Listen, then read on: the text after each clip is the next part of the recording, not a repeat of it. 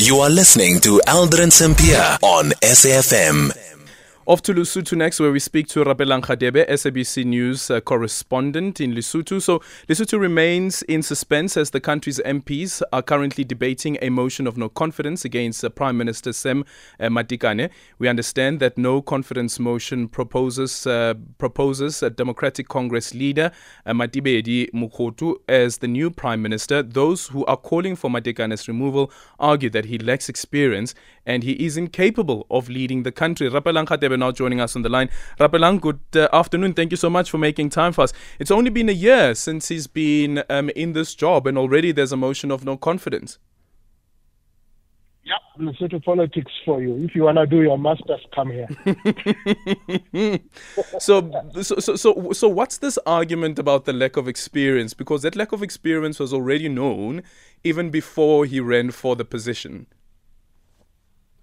Yeah, well, those are semantics, really. But I think the bottom line is that the opposition will always want to exercise their rights in parliament to, to be able to see whether the government is indeed uh, as strong and as stable as it is.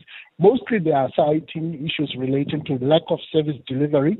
They say things have stood still since their inception, and it looks like some of the things they were saying is that uh, they seem to favor the, their own when it comes to tender allocations, when it comes to other positions of interest, and the lack of implementing the national reforms. These are some of the uh, what you get, gather when you start talking to individuals on the ground. So, what's playing out currently, and do you think that the opposition have the numbers?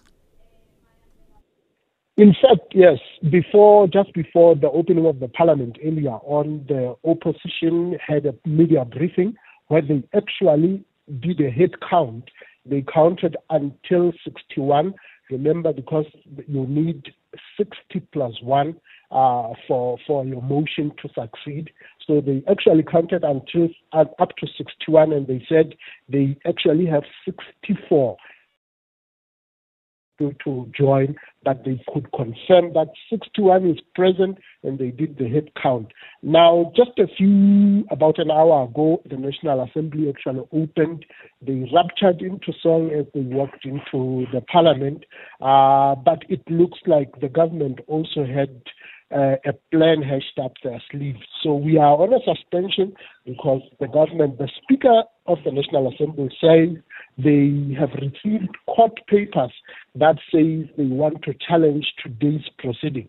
So he suspended the House for one hour until four o'clock uh, to go and study and understand the contents of that court order. And I'm reliably informed that the opposition has also gone to court to counter that particular motion. So it looks like some interesting drama will be unfolding shortly. And when do we expect an outcome from that court case? Well, it's still a court order as to how the the National Assembly will respond to it. We will only learn that at four o'clock. If they say they adhere to the court order, we will see those who challenge that court order as to what the court will now be saying. But ultimately, it looks like uh, there is no other way except to actually let the National Assembly do its exercise and see whether the opposition says they have number as they say.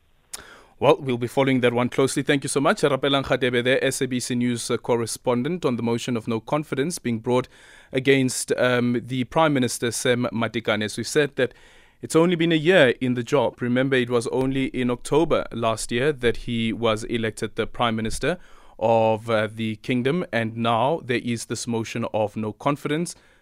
Will this motion of no confidence be successful at all?